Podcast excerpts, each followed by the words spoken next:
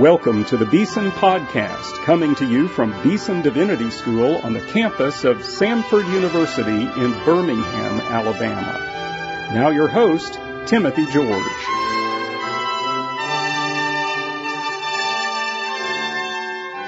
Welcome to today's Beeson Podcast.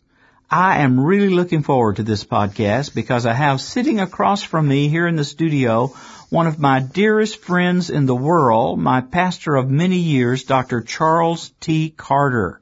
He is the James H. Chapman Fellow of Pastoral Ministry, longtime pastor in the state of Alabama, a leader in the Southern Baptist Convention and the Alabama Baptist Convention, many other ways his ministry has blessed so many thousands, even hundreds of thousands of people in the years of his life. He's been associated with Beeson Divinity School as a faculty member since 1999, 20 years.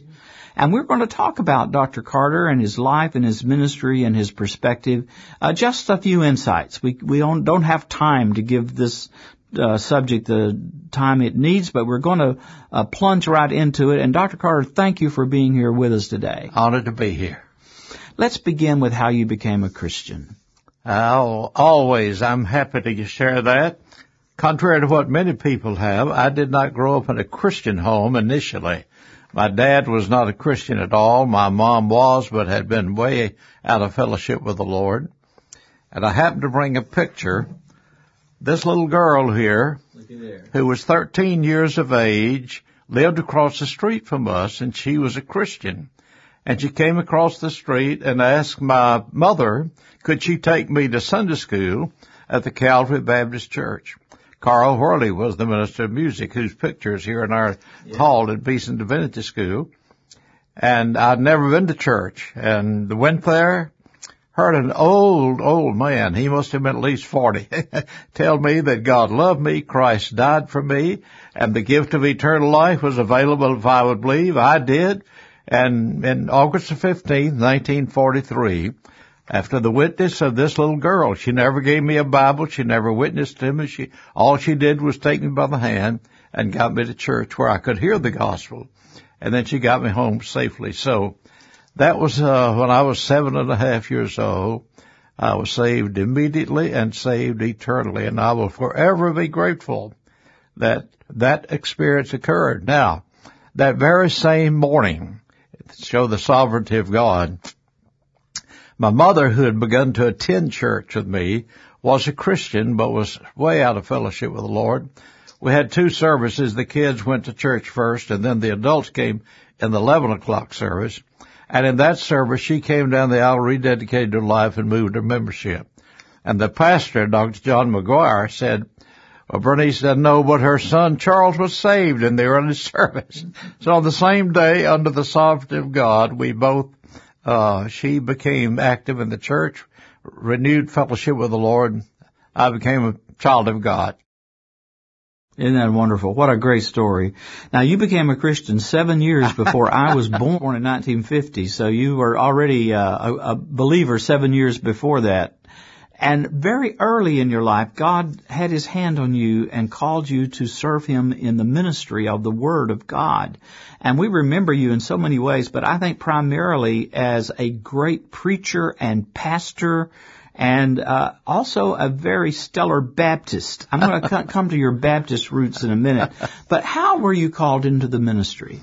Well, that's interesting, Dr. George. Uh, in that same church, as a young 12 year old boy, the church had a very active youth program and I became involved in everything that was going on in Southern Baptist Church at that time. And as a 12 year old boy, we had a new pastor. Uh, my heart fell out when the man that had led me to Christ left. I didn't, I've never heard of a preacher leaving the church. Mm. And so, yet God sovereignty brought a new man in, Dr. James Harris, who was a wonderful preacher and later became a leader of Texas Baptist. He was our pastor. And as I watched him and listened to him preach, sitting down on the front row as a little boy, I felt the tug of God in my heart. And sometimes he would say things and I would think in my little mind, well, I'd like to say that. Hmm. And at 12 years of age, I made a commitment to, to go into the Christian ministry. I've never aspired to do anything else. That's been my heart and life ever since then. Uh, a couple of years later, I preached my first sermon right here in Birmingham at the that? old West End Baptist Church over in Princeton Yeah. Avenue. I was 15. I preached on Revelation 3, 14 to 21, the church at Laodicea. Yeah. I called it lukewarm Christians. I don't remember what I said, but I remember preaching. That's a great text. Absolutely. Now, a lot of people may not know that you were also early in your ministry very involved in the leading of worship and music. Yes, that's right. How did that happen? Well, as a young teenage preacher boy, uh, I'd go anywhere people would let me go, and uh, during that time, uh, I became, uh, I got contacted from a church out at Warrior Temple, New Temple Baptist Church. They wanted me to come out for a youth rally and lead the music, so I went out that very night. A young preacher who was about six years older than I, but was a pastor, Harper Shannon, was preaching that night.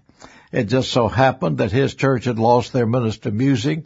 He saw this young kid. I was 16 years old, a senior in high school.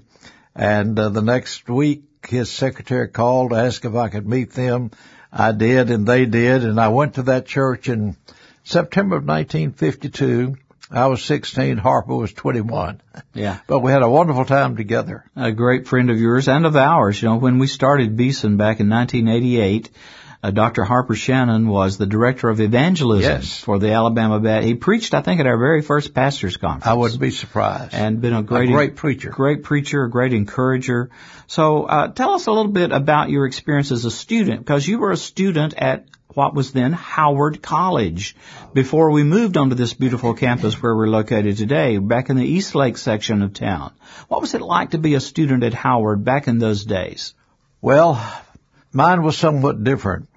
Uh, we had very limited funds, and so I lived at home, uh, which was in Birmingham, and drove every morning out to the old campus of Howard and Eastlake.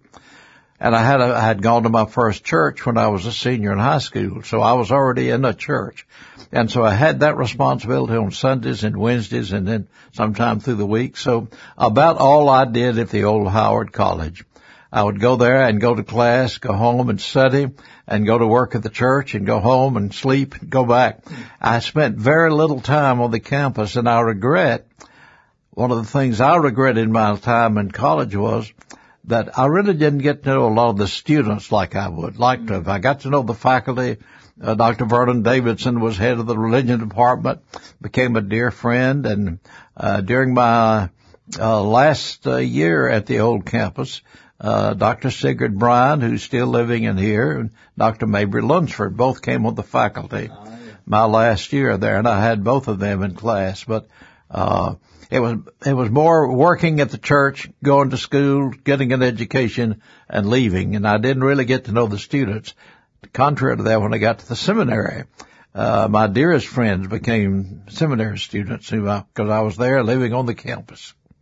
Now, I think it was the first year of Beeson Divinity School in 1988. You were elected unanimously by consent, uh, unanimous consent as the president of the Alabama Baptist State Convention.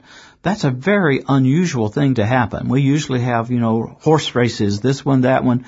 Uh, you were the choice across the board, no opposition. And you've had a very formative role, I would say, in the work of the Alabama Baptist State Convention and the Southern Baptist Convention over the years. Why are you a Baptist, Dr. Carter? Well, I was surprised that it was by uh, us consent, but the background of that was I also know how to be defeated. 1973, they had asked me to preach the convention sermon, and that's when I did my detailed study on the Lordship of Jesus Christ, and that's what I preached on at the 73. It was the bicentennial and met in Tuscaloosa. And after preaching that sermon, there was a great response. So someone got up and nominated me to be president. I was only 37 years old.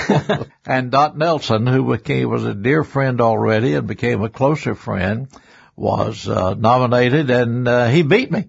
So in 73, but it was providential. I didn't need to be president of the state convention as a 37 year old guy.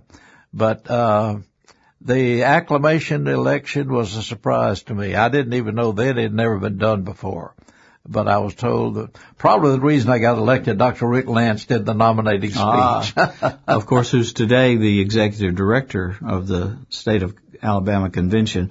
But you haven't answered my question really. Why are you a Baptist? A simple answer to that, Dr. George, I believe, be that I think what we espouse as Baptists is the nearest to any denomination I know to the teachings of the scripture. Now, everything Baptists do is not biblical and uh, some of our in-house fighting has brought embarrassment to me, but I still think, given the whole picture in the ecclesiastical spectrum, our interest in our centrality of Christ, salvation by grace through faith alone, missions and evangelism, the inspiration of the scripture, all to me are things that bring Baptists together and I've never had a desire to be anything else.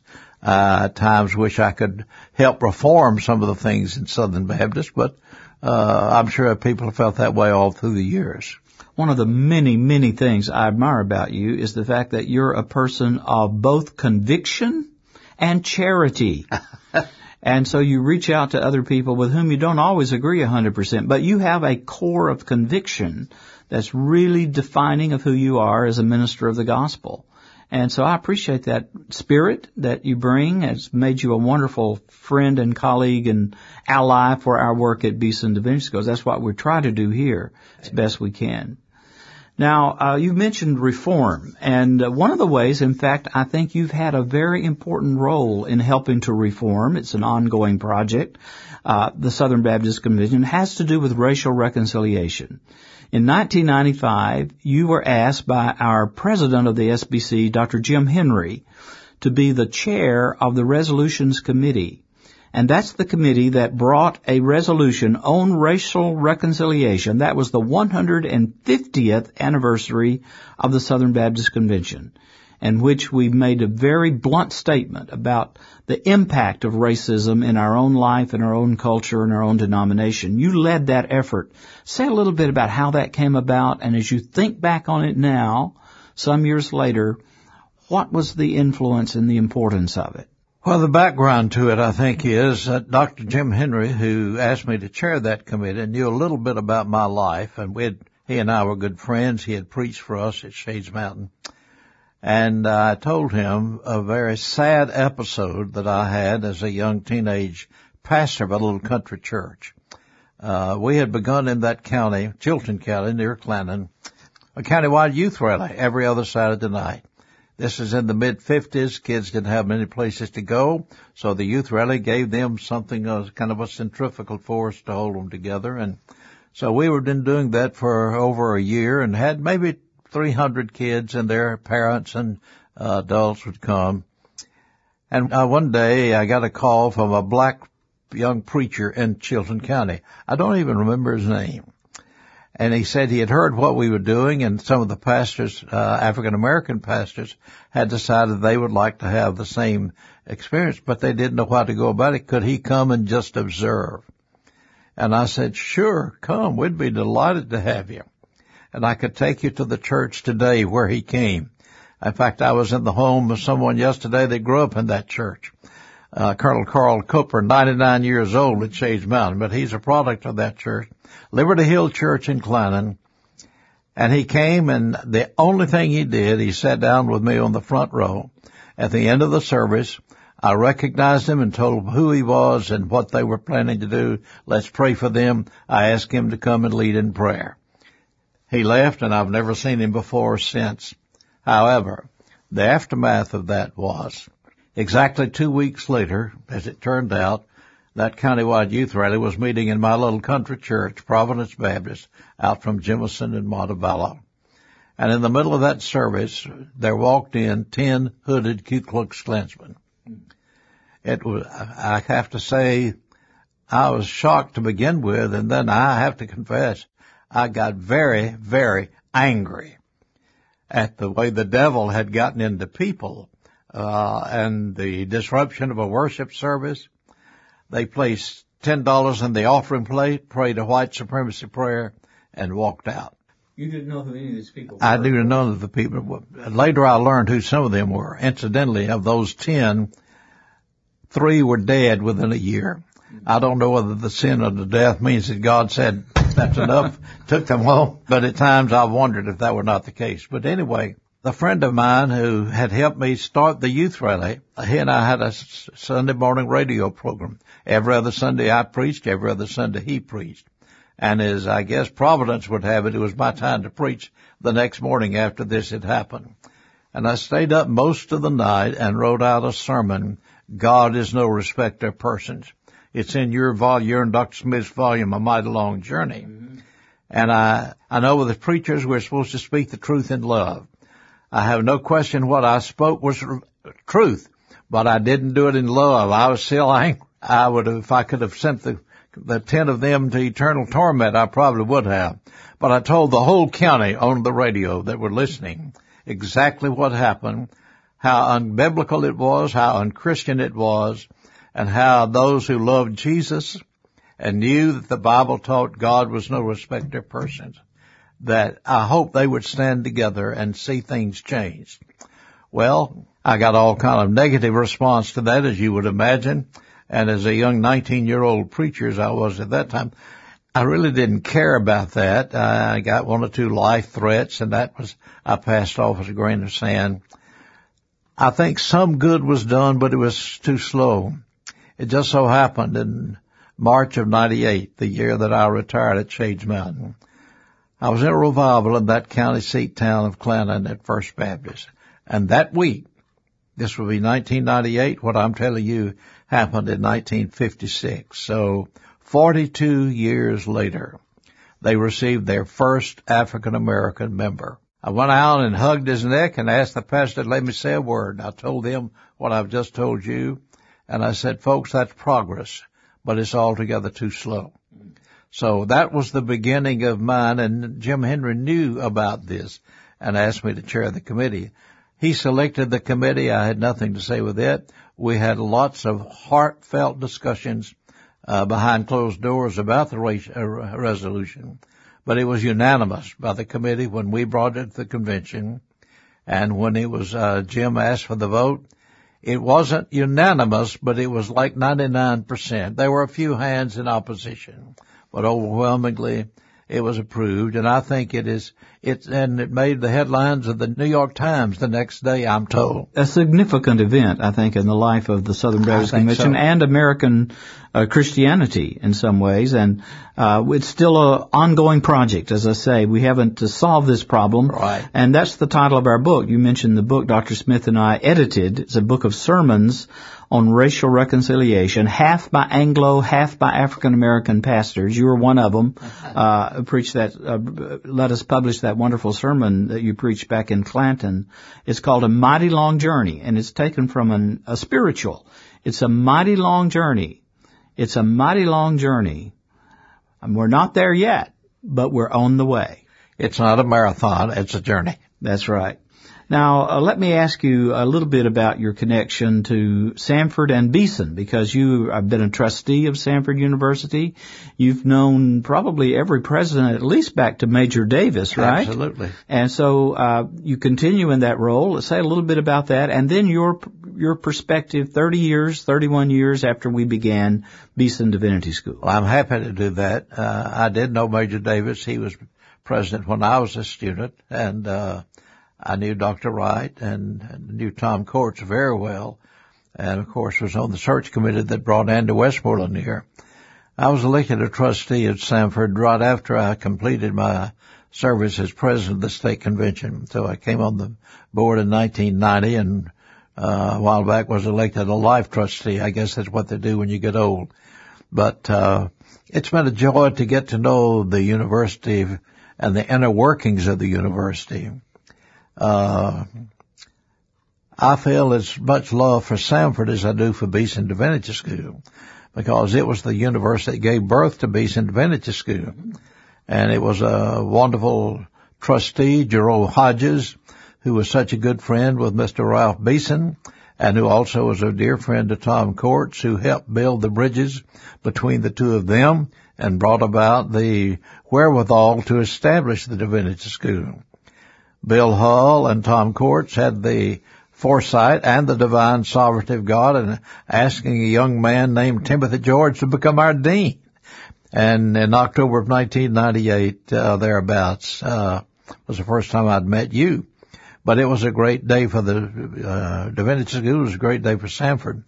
Samford is a great university, and uh, in the day and time in which we see so much liberalism on campuses across the nation, and particularly in secular schools, but even some of our formerly Christian schools have drifted way away from their founding. So I'm grateful Samford is unapologetically Christian.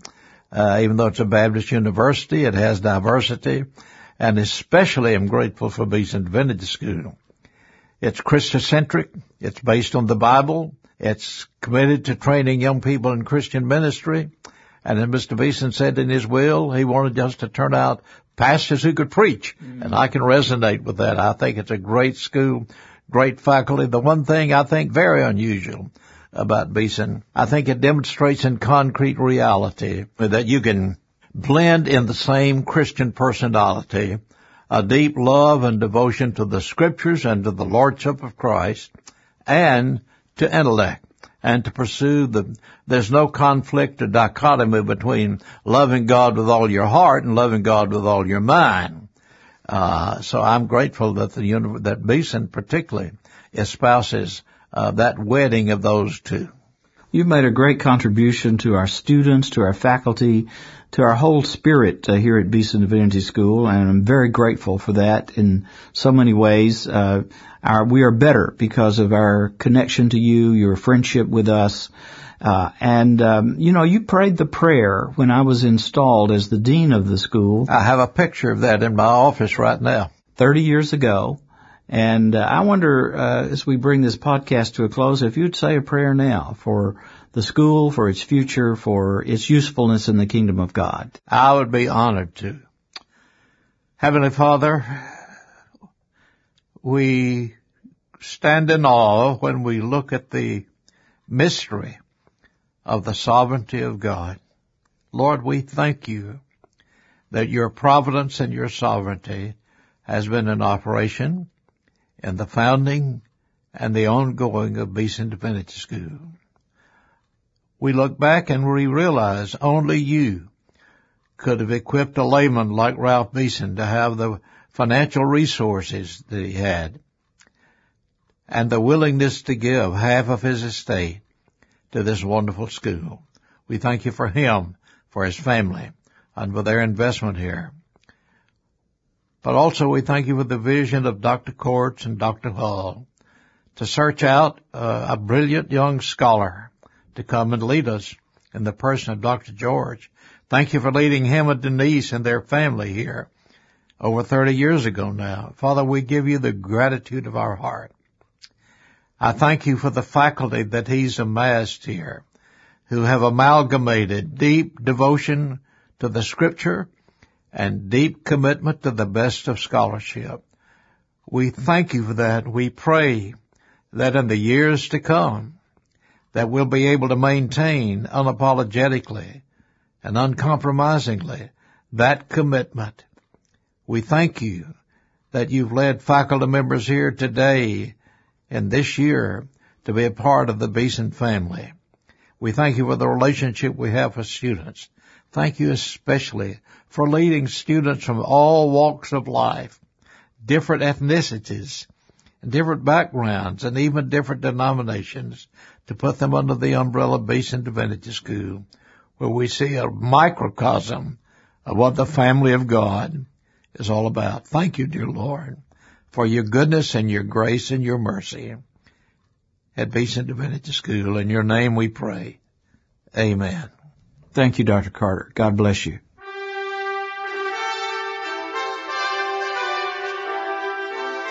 You've been listening to the Beeson Podcast with host Timothy George.